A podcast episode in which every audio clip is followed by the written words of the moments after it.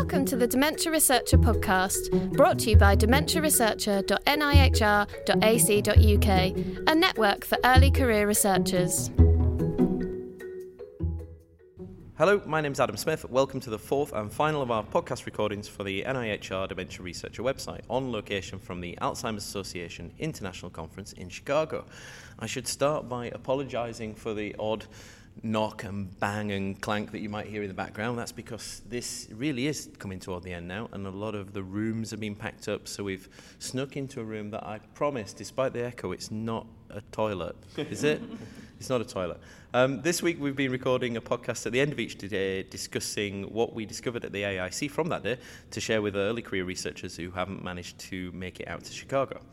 Uh, today we have another fantastic panel, so I'm pleased to welcome Katie Stubbs from Alzheimer's Research U K, James Quinn from University of Manchester. I always get that the wrong way around. Is it University of Manchester or Manchester University? The University of Manchester. It is, I got it right then. Not the University of Manchester. It's only oh. Edinburgh that has the official there. The. I don't know if it is. Oh. I'm going to have to University. Google this. And uh, we've also got uh, Nicholas Firth from um, University College London, which is where, of course, I am too. So great, let's get started by finding out a little bit more about our panel. Um, Nick, maybe you could start by telling us a little bit about yourself. Yeah, so I'm a computer scientist who works in a centre, the Centre for Medical Image Computing at U C L, and I'm the only person in the group that doesn't work with medical images. So I do a lot of model building, statistical analysis on uh, cognitive data or psychophysiological data from wearables, things such as ActiWatches monitoring sleep or things such as heart rate monitoring, and looking at all sorts of different correlations to see whether we can improve cognitive testing, and also more recently looking at uh, how people respond to artistic experiences. Cool. I mean, uh, do you know what? The wearables have been, a, they've, they've come up a few times this conference, haven't they, increasingly? So thanks, Nick. Um, and James?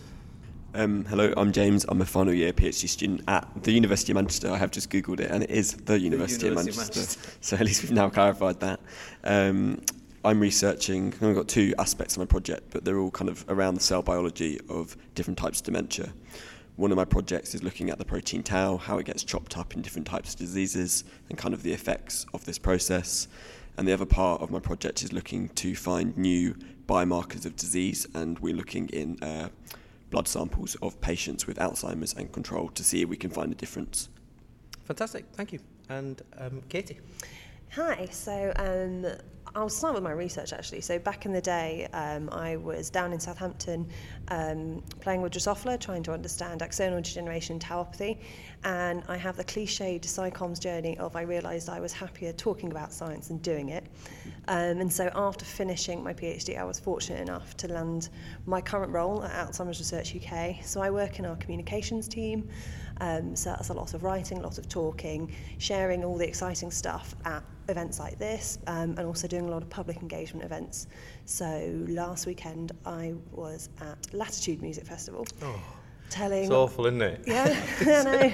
Telling festival goers about dementia, um, trying to crack some myths, uh, bust some myths, and uh, yeah, get them excited about dementia and the, the hope that lies in research. And I like you say back in the day, like you're like you're old or something. It's not that long ago, is it? Really. No, actually, yeah, it was three. I finished three years ago, but that's long enough. Cool. Well, thank you very much. I, and if you need help at any of those festivals, talking, uh, Nick, James, you uh, willing? Some yeah? of my lot actually went to Latitude as well. The guys from Created Out of Mind yeah. were there, and they had a really torrid time showing an eight-minute film. That's all they did. Eight, eight-minute film, two days of otherwise partying, by the looks of it. So. Hmm. So, well, um, actually, I know Nick and James, you've, of course, both been presenting. You've not just been having fun and listening to other people's talks here in Chicago. So maybe, um, Nick, would you like to start by telling us a bit about what you've been presenting here? Yeah, so I, I had a talk at the, the Technology and Dementia pre-conference on Saturday, and I also had a poster today, and both of the things were on the same subject, which was looking at the Amazon Echo and whether or not it could be used to facilitate independence in people with dementia. In particular, we've been working with people who have got prominent visual spatial and visual perceptual problems in a disease called posterior cortical atrophy, which is a, a rare variant of Alzheimer's disease. And we got some people and we gave them some Amazon Echoes and Spotify and other cool bits of pieces, and we let them rip for ten weeks. And uh, I had these grand ideas that people would be able to navigate their home a lot better and use all of this smart home integration. But the, the final results came in, and, and really people just used it the same as everybody else did. They listened to Spotify and the radio and they set oven timers. But the general conversation with participants was that they actually felt like they could do more in their home by themselves after the ten weeks. So it was positive results.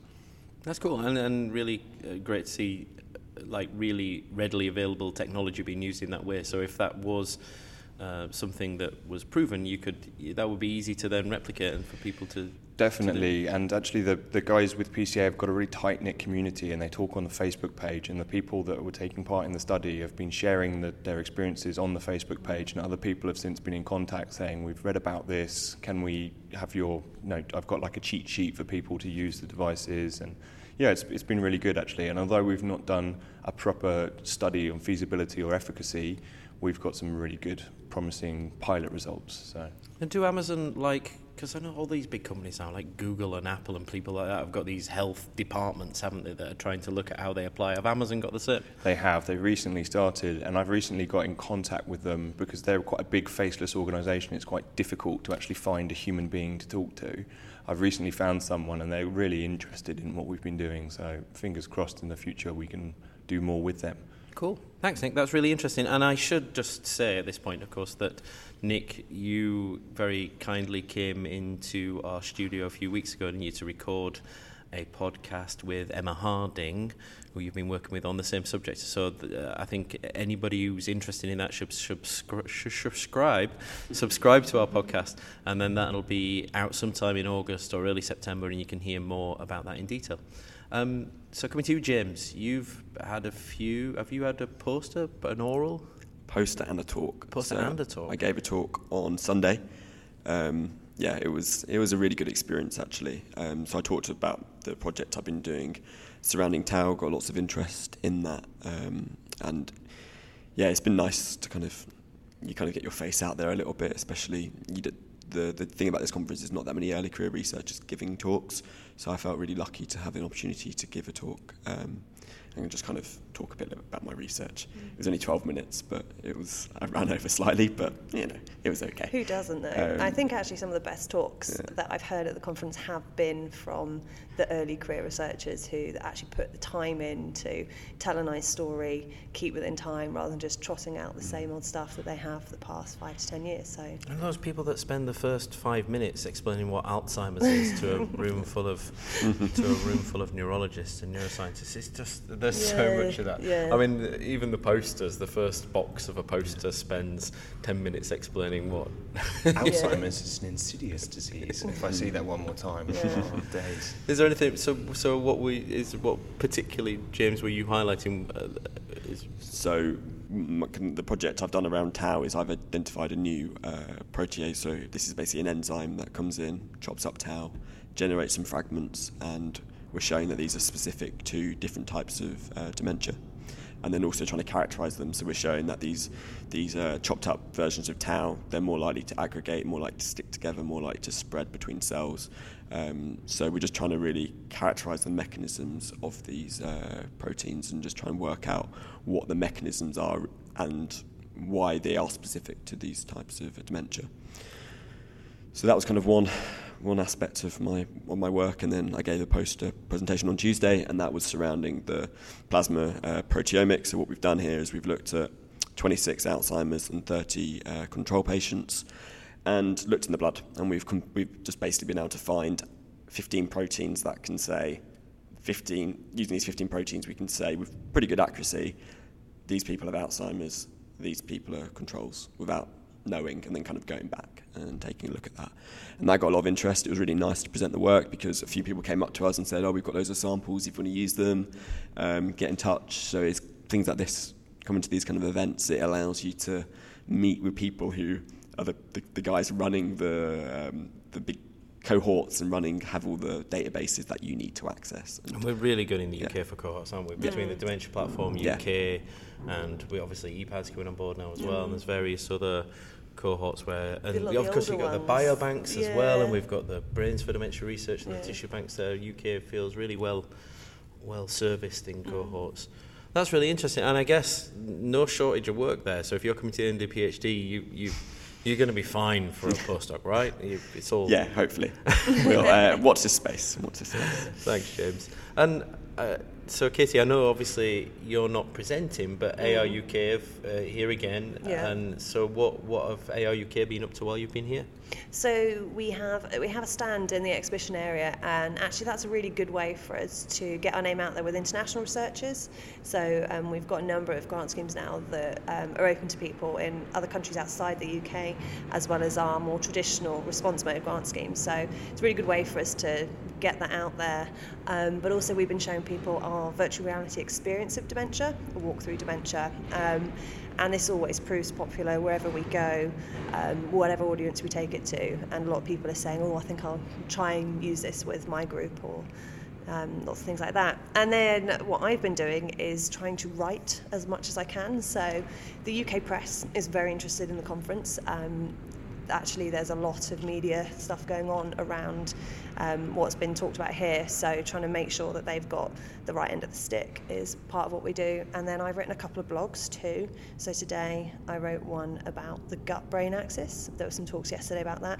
And actually it's something we've not talked about with our with our supporters. So um, it's a new area to kind of explore and explain to people.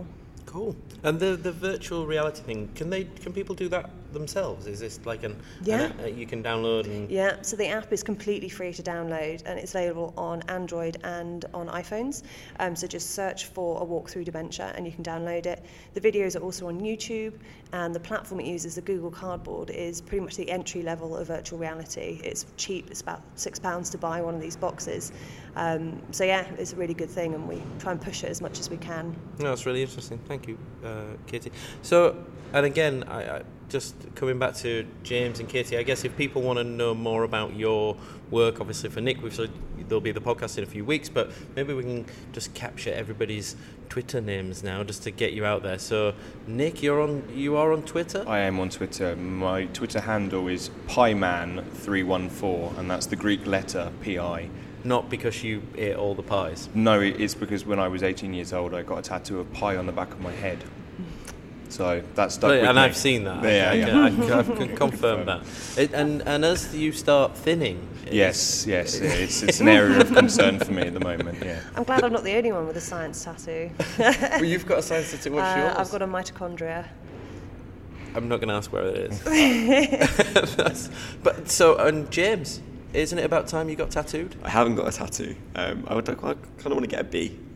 A B? B. Oh, yeah, Manchester. Manchester. Oh, okay, yeah. Um, but that might have to come after my PhD. But now I've said it on. Maybe this. A B on a brain, or that that could be with that a could work. That, that would be cool. A B, a B with a tangle, a B tangled up. There we are. Mm. Yeah. A B caught in a web. Yeah.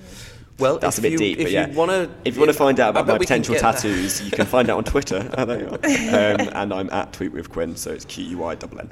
And we're going to go find a tattoo place in Chicago. Yeah, no. We'll see out. After the early career event tonight. If uh, that how about you, Katie? I don't know. Are you going to give us A R U K, or do you well, so in a personal capacity? We have two work accounts. So at A R U K News captures pretty much everything. It's our general account. We've got uh, at A R U K Scientist, where all our kind of researcher-facing stuff, so opportunities, training schemes, grants, that sort of thing. And then my personal one is at Katie L Stubbs, and that's Katie spelt with a Y. So, and yeah, and um, last night I did one of my most popular tweets after a few glasses of wine about imposter syndrome, um, and uh, have been laughed at all day. So fantastic. Uh, well, there's no such thing as bad publicity, is there? No, is that right? no, no, not at all. So I had a poster today as well, uh, talking about the Dementia Researcher website and the work behind what we did to develop it. So I just shared some statistics and how the site's been used so mm. far, because we've been really pleased. It's had over five hundred.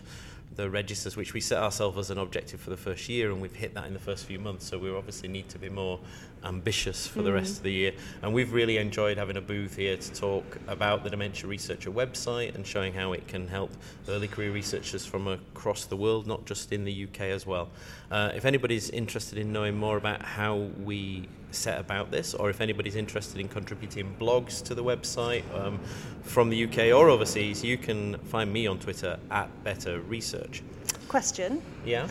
Do other disease areas have something like Dementia Researcher, or is this kind of first, not first that in I class? Can find. Yeah, not that I can find. We've had a, I've had some people from primary care and different mm. areas of research come back since and say that they thought it was great. This is yeah. a, a good idea. And I, I recently said, well, we'd be quite. There's another.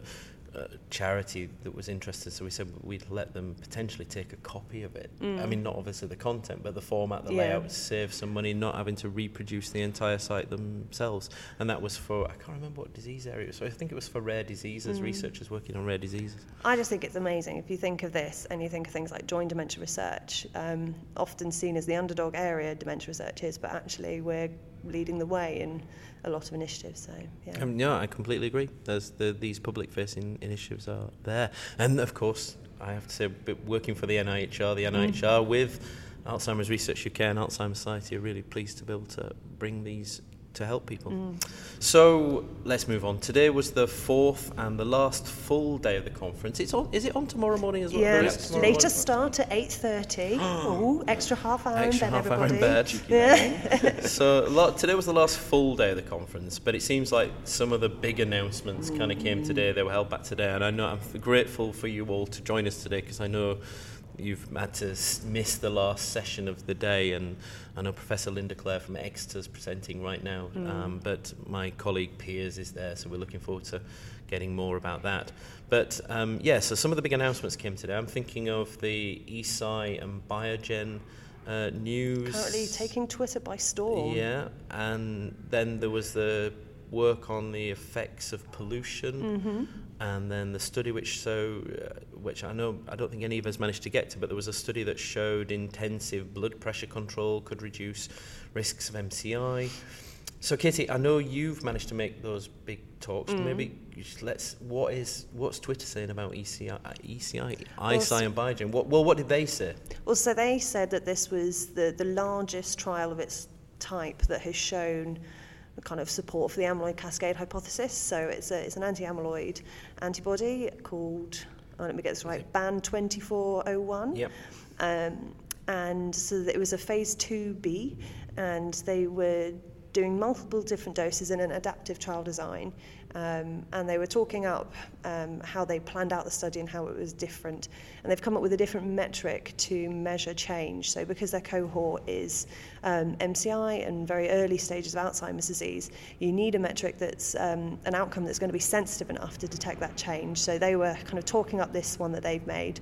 Um, I don't know if it's that good, but basically what they've said is that they've been able to detect the change on the highest dose of this B A N twenty-four oh one drug. That's over eighteen months. Over eighteen months, it um, it cleared amyloid from the brain.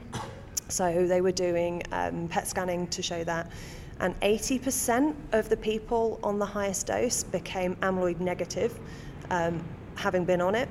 Um, so that is that's really quite astounding.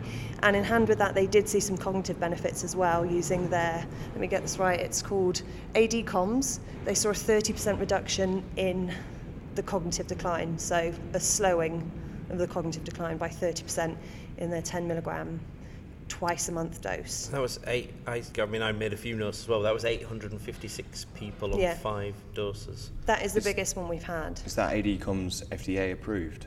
Oh, I don't know. I'd have to do some desk research. Yeah, I wonder whether or not it actually counts as a, a positive, mm. whether or not they'd get approval based off the back of I that. I guess if it's a if it's a phase two B, they've got to show, because uh, they also they did use on their secondary outcomes. They had A D S C O G and uh, C D R sum of boxes, yeah. which the other ones are using. And I think C D R sum of boxes was what Aducanumab was using. Um, so they, they've compared it with that, and they've also seen benefit in those. But the, as, as they kind of showed in the graphs, that the change wasn't as steep, so it's not hasn't got the sensitivity to detect that much milder change at the earlier yeah. stages of the disease. Because as they're um, saying, it didn't it wasn't showing any improvement after twelve months, was it? It's it's at eighteen months.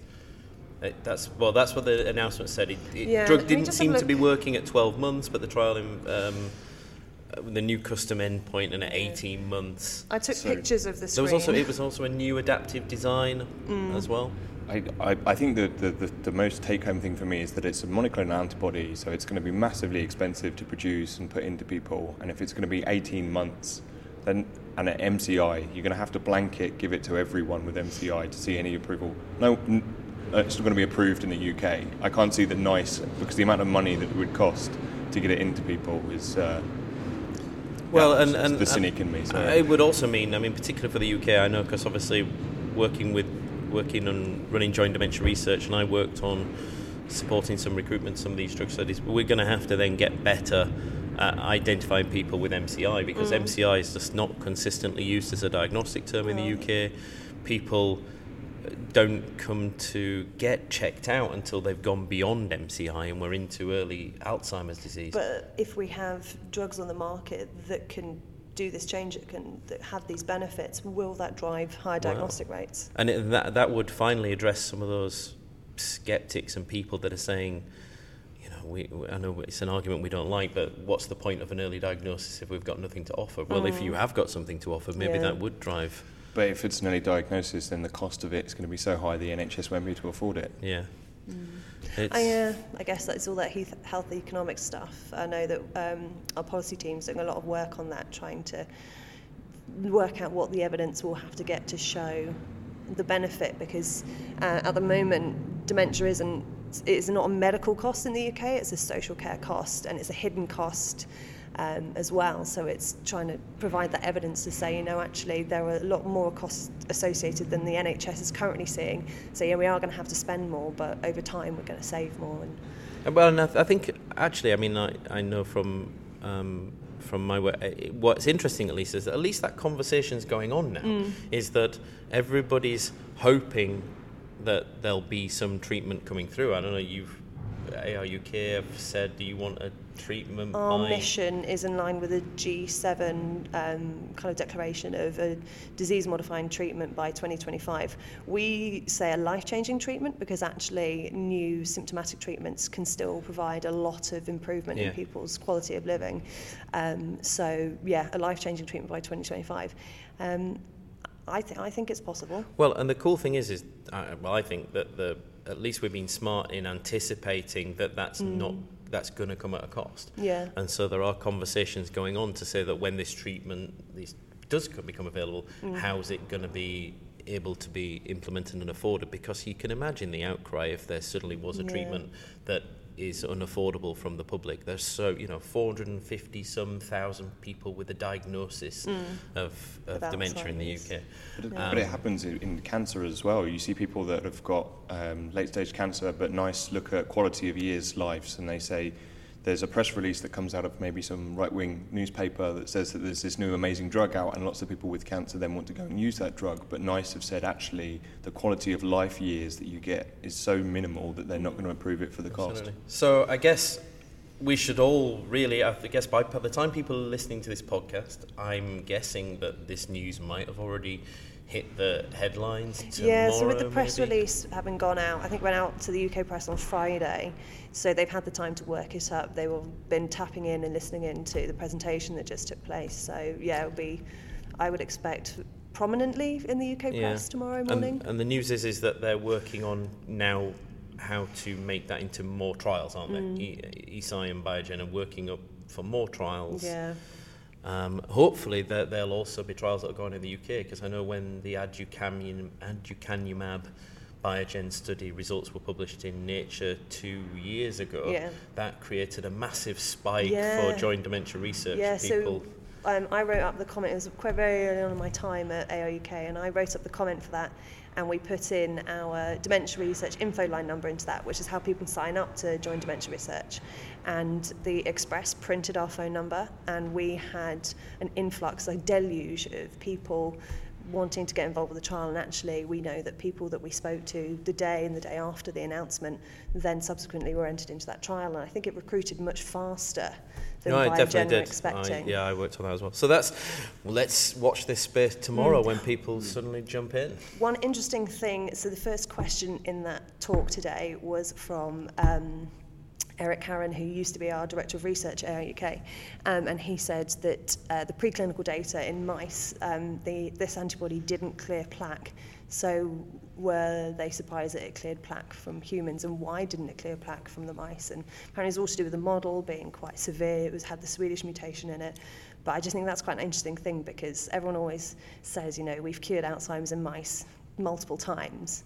And now they've cured Alzheimer's in people, but not in the mice. Yeah, I, th- I think it's, it's this difficult thing. No model is perfect, but it's having that broader understanding of of the disease. Still, I, I think to, it's... To get it's, it to that stage of clinical trials. It's exciting news, isn't it? I mean, mm. this is, you know, having had a year of this has failed, that has failed, mm. having something that's coming forward, which is something to cling to and say, well, this is, we're making progress, is, is exciting. Yeah. Um, and I think if there is a takeaway from the public, from this whole of the conference, it'll be that that captures yeah, their... That'll be the one. ...captures their um, interest. Um, so you've also, moving on, there was a big talk this morning about environmental factors environmental and pollution. Factors, pollution. So yeah, this is again something the public's very interested in. Um, there was a study out in January twenty seventeen that was looking at busy roads and the proximity with which you live to a busy road affected your dementia risk. So I went along to a session and there was four talks about pollution, three about kind of particulates, so air pollution, and one about noise pollution. Um, but the one that I'm going to probably focus on actually came from a Scottish study out of the Dementia Research Centre in Edinburgh. Um, and this was um, led by Tom Russ there, and um, it's using the nineteen thirty-six Lothian birth cohort, which is a pretty cool cohort because it was in nineteen forty-seven all eleven-year-olds in Scotland were tested for their intelligence, and then they've been followed now over their lifetime. So it's a really rich data set that they've got um, from these people that were born in nineteen thirty-six. And then they've done some cool modelling. So we don't have data on air particulates and pollution uh, dating back then, but you can kind of put it together based on other measures, um, and so they, they did all this modelling to kind of work out what air pollution was like and how it varied depending on where people were living, and then kind of um, looked at did it increase people's risk. Um, I don't think anyone would be, anybody would be surprised to hear that air particulates do increase the risk of dementia. Um, it's yeah probably through inflammatory pathways or maybe a direct action. But um, yeah, and they found that it was the accumulation of air pollution over a lifetime that seemed to be the important factor. So the kind of early life exposure seemed to be the really crucial thing there. Um, so yeah, and then actually the, the talk after that was on noise pollution, and the poor speaker had um, audio feedback and issues with her microscope, which I just thought was really, really ironic. ironic, yeah. So, I, I don't know, we're hearing so, I mean, ac- across this conference and before, risk factors, risk factors, risk factors, every time. Do you think, I mean, are we going to, there isn't going to be a single cause of this in the end, is it? It could just be, it's just going to be a, how do we explore the combinations of all these things, not just any one thing? I don't know, you're the, are you the big, you're the one here, James, that might argue that you're going to find a science solution to this rather than a, a whole group of different factors. Um, I really think it's going to be a mixture of everything. I think we're going to need to do all the lifestyle factors that reduce your risk. You're going to need to take all these different drugs targeting amyloid, targeting tau, targeting new information. It's going to be a much bigger story than I think. Um, unfortunately, it's going to be an expensive story to kind of really fix it. But I think the field is only going to develop, and uh, as it progresses on, I think these drugs will get cheaper and cheaper uh, with time. And yeah. It, I, I, I really don't think there's going to be a single science. Well, that and, and clearly Clear, just uh, the, the lifestyle and a change in society as a whole, or you have to end up just agreeing that it's something that a certain percentage of the population will live with if we don't change things individually. Yeah, well, I think it's really interesting that incidence in the U K is going down because of our changing lifestyles. So the fact that everyone is educated is really protective, um, but also I think it's the C F A S cohort, they found a drop, um, all Carol Brain's work from Cambridge, they found a drop in incidence, and they attributed it to men improving their heart health, and that was reducing the incidence of dementia. So um, I think there's there's a lot to be said. I, I, Nothing really new is coming out on the epidemiology. It's it's heart health risk factors, it's social interaction, it's keeping your brain active. But if there are ways that we can get people to adopt these changes, then we can see huge, huge uh, benefits. Um, ap- the population's appetite for risk, I guess. We know mm. that there are lots of things related to other diseases, and people still do them. Yeah. You know, yeah. There was the thing on thirty percent on on Sunday was related to hypertension and, and lifestyle and education and things like that. But I suppose some people might say, well, I can live with a thirty percent risk, or they might go, actually, I want, if it's a ten percent risk, I'm okay. Where do you balance off that? smoking's bad for you, lots of people do it. Yeah, I, I don't know. It's a personal decision, I guess, on, on how much you enjoy smoking and how much you value those extra five minutes of life you kick off uh, every cigarette you have. I, it's... It's a really personal it's choice, isn't it? And and so I know one of the other talks you went to, Katie, was about the gut. Are you going to tell us we can't eat bad stuff now well, as well? Well, so it wasn't really... So we can't have television. The, no the thing is with the, with the gut, the gut-brain axis stuff, I mean, there's only really been researched as a whole for less than twenty years now. Um, so the, the, it's still in its infancy, it, it appears, with dementia. Um, so they know that people with Alzheimer's disease have a different profile in their gut microbiome, um, but so it seems to be a shift towards more pro-inflammatory bacteria and a lower level of anti-inflammatory bacteria. Um, but then it's we don't really know the next steps after that. So there's a change. Is that change because people have Alzheimer's disease and there's something else going on there? Or is it that change is then driving high levels of inflammation, driving more damage in the brain? Um, more more research is needed, um, is the phrase I probably say the most in my job. But yeah, it, it is quite interesting. And I think, again, if we can understand, can you influence your gut microbiome? What is it that lays yours down? Um, do we need to work out who has the best one? And is it that we just have to have uh, fecal transplants at various different points in our life um, to maintain a really healthy gut biome? So there was one guy that was talking, and he said that if you took the... was it the, the microbiome from a lean woman from Africa and put it into a mouse, everything was fine. If you put um, the microbiome from an American woman, whether or not she was lean or obese, it had um, detrimental effects to the mouse's health. The mouse's health. So there is there's something really interesting in there. But yeah, we don't yet know what the ideal biome, microbiome is. We don't know if there's a different fingerprint for different types of dementia. Um, so all that needs to be kind of understood. But yeah, it's it's more of the inflammation message, and it's another way that inflammation could be affecting the brain. So something to inspire our podcast listeners. If they're thinking of something maybe to research, that sounds like it could be a, yeah. a hot So um, one of the core themes at the U K D R I at Imperial College is looking at the, the gut-brain axis in dementia. And I, I don't know if they're looking for people right now, but there is jobs yes, advertised on our website. Yes, I think they are. Yeah, there's there's lots of... The U K D R I, as it picks up speed, as it grows, as it establishes, there's um, always jobs, it looks like, coming out. I did actually see, I think, Imperial advertise three roles while we've been out here in the A S C. Mm. I don't know if it's in that same line. Yeah. Let's move on, Nick, because we're already... We're thirty minutes in. It's, oh, wow. it's just Time it's is getting away from... No, you didn't at all. uh, Nick, what have you seen? What have you seen today? I guess the most interesting session for me, which has also been popping up quite a lot consistently across the conference, was on sleep and how sleep can affect dementia or is affected by dementia. And it's one of those things, again, we don't quite understand whether it's one way or the other, um, whether it's, it's sleep that can cause a higher risk factor in dementia or whether it's early causing early causes of dementia cause sleep. Uh, but a lot of things on like circadian rhythm and how people that have got different circadian rhythms um, can have these very different patterns of cognitive abilities, um, which is quite interesting. Um, and also the first feasibility study run uh, by someone at U C L, actually Jill Livingston at U C L. She ran a big study looking at whether sleep interventions could be used to improve quality of life for people with dementia, so more care-focused than basic research-focused. But she saw that it was feasible and that she actually saw some slight efficacy, so people were actually getting a higher quality of life and they were happier because they were getting more better quality sleep using these qu- quite simple interventions like going to bed a bit later rather than napping during the day, um, light treatments and things like that. So it's really varied between, you know, the basic science, circadian rhythm type stuff through to the care. Uh, but it's been popping up at lots of different sessions, sleep. So it's, it's really interesting. Cool. Um, we could all do with some extra sleep, I think. Yeah, sleep. I, I would like an extra few hours from last night, I think. So you're, you're going to have quite a night tonight, though, of course. No, no, no, I always behave. Was was there anything else, Nick, particularly, or was that? Um, I think in that session that was basically it. But I've just realised actually, to saying about napping, there was a session on excess napping mm. and how it's really bad for you. It so is. actually, oh, napping too much is is uh, increases your risk of dementia. Because doesn't it just lower your nighttime sleep quality because you just can't get the same depth? I recently started using a sleep mask.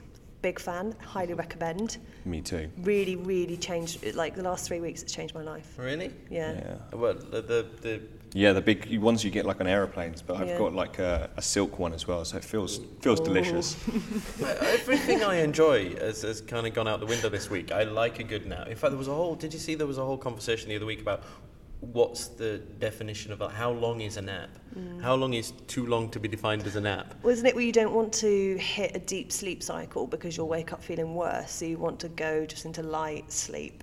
So the SAS well, I thought, like, do it twenty-minute bursts. twenty yeah. minutes, half an hour, I thought was a nap, but some people said two hours. Yeah, I'm a two-hour kind of guy. You're a two-hour napper. Um, but the, uh, James never sleeps, I can tell. He just he doesn't so believe in a nap. Food. He's too no, young. No, no. But, they're, they're, but they do, just talking of napping, they do have a Zen room here. Where I, we, what we, one of my friends wanted me to show me the Zen room. We opened the door and there's just six people just... asleep no having a nap. I'm just discovering that today. Where's the napping room? It's next, um, to, it's the next, to, the, next to the student lounge. Do so. You have to be a student to use it? No, no any, it was entirely usable by anyone, but I think it's just whatever space you can find, you just take that space because people were lying on sofas. It was a it was a sight oh to God. behold. Yeah. I'm really. Not, I'm surprised you didn't find yourself in there today. I'm too busy. I've got all these blogs to write, Adam.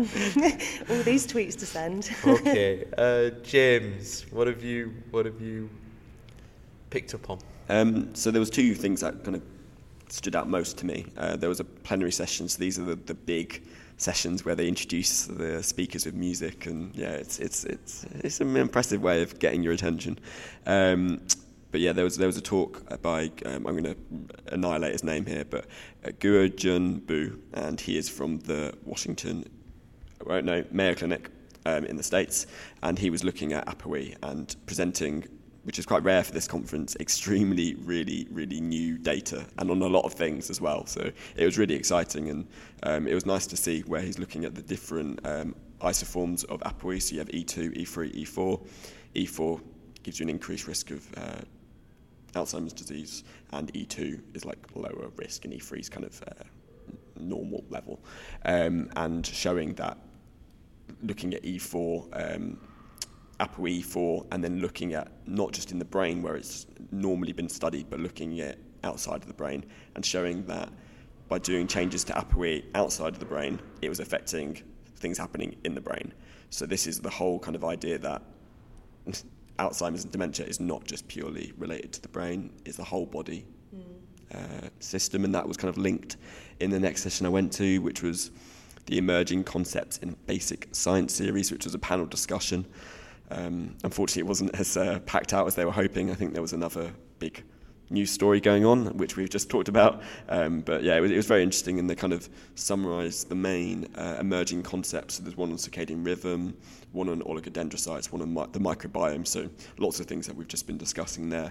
Um, and then, then again, um, this whole idea of the kind of uh, Alzheimer's or different types of dementia as being a whole um, immune system and whole body thing was really, really coming up. Um, so yeah, it was a very interesting day, but it was a lot more like not focused entirely on the brain, which is good because we need to start thinking about it in a more uh, global view. And that's because a theme that's come through these podcasts is the the importance of collaborations between different diseases, and it's interesting then today to talk about to talk about as well, not just different diseases, but different parts of the body. Mm. It's yeah. just a, there's there's it's the whole.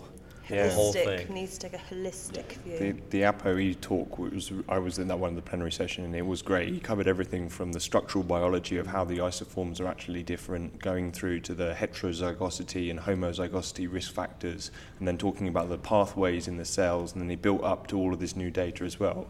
Whereas normally these talks are quite difficult, he gave a really nice overview and worked his way up to this new data. So I think that a lot of people would have learned a lot from that, because in a lot of studies that we do in the modelling side, we just use, oh, we'll throw in A P O E as a covariate and we'll regress out that effect, or we, we stratify populations based on whether or not they do or don't have the alleles. Uh, but now we've actually, I feel like I've got a much better understanding of what's going on at a more basic biology level. That's really great. So we're running short of time, I think. So, but as this is the last day of the conference, just in in very, very quickly, uh, what do we think? Has it been a good conference? I, would you recommend this to people who haven't been before next year? Have you had a good time? Have you learnt lots? Yeah. Uh, yes. This is. Sorry, I didn't ask anybody that question particularly then. Everybody's just nodded. I should have been more specific. Nick. This is my third A I C, and I'd say that um, the quality has probably been the highest that it's been so far, and the most positive outlook for the f- first time we've had an A I C where we can actually almost see some positive results happening, whereas the previous ones it's been a lot of negative trial results. Yeah. yeah. Cool. James? This is your first, right? This is my first um, ever A I C. Um, yeah, it, it was an experience, definitely.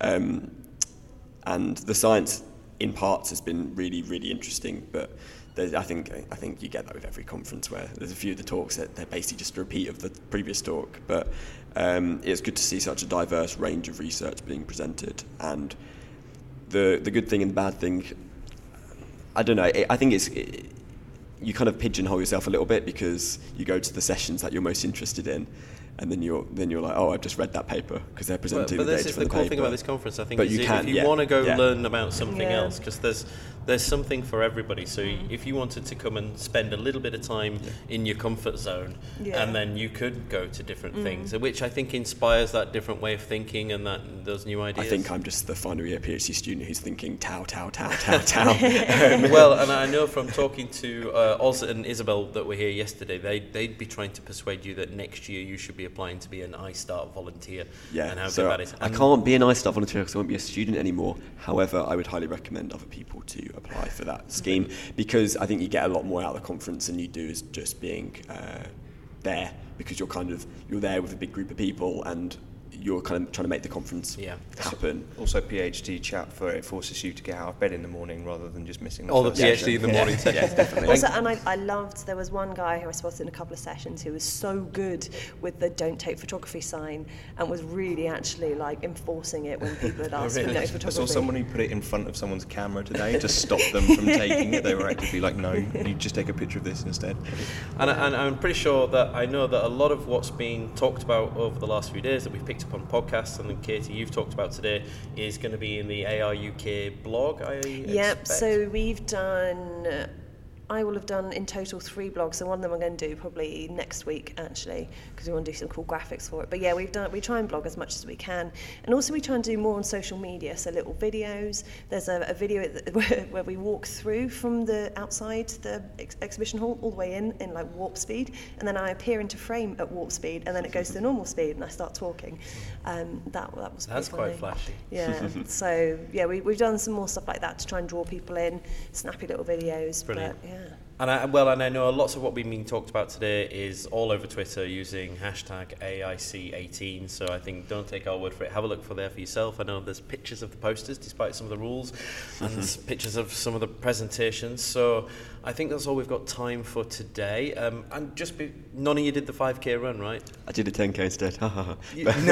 No, no, legitimately did. Um, yeah, the five K was running, and then me and a guy who used to be in my lab did the ten K. It was quite nice because I've just finished my running down dementia. You did a challenge. ten K run today? Or no, not today. It was, when was the five? Yesterday. yesterday. It was yesterday. You did the ten K yesterday and finished running dementia at the same time? Running down dementia, yeah. So Fantastic. That's a... Um, I'm, I'm sure Katie can sell it better than I. It's a, a virtual running participation event, but it's a great way for people to hit hit a target, but also raise money for a fantastic cause. Well done, James. Yeah. Thank you very much. Thank you okay. Very much. So thank you to our panellists, Katie, Nick and James. Listeners, don't forget to visit our website to check out profiles on all of our panellists, where you can also post questions to them uh, in the comments section. You'll also find details of their Twitter feeds, and I know they're all happy to interact with with everybody here. Please do subscribe to this podcast, uh, which is available in iTunes and SoundCloud, and tag us using the hashtag E C R Dementia. Thank you for listening. I hope these recordings from the A A I C have been interesting. Uh, as I said earlier, this is the last one for Chicago, and we'll be back to our normal schedule with our next podcast recording coming on the sixth of August. So thank you very much, everybody, and um, I hope these have been interesting. Thanks. This was a podcast brought to you by Dementia Researcher. Everything you need in one place. Register today at dementia researcher dot N I H R dot A C dot U K.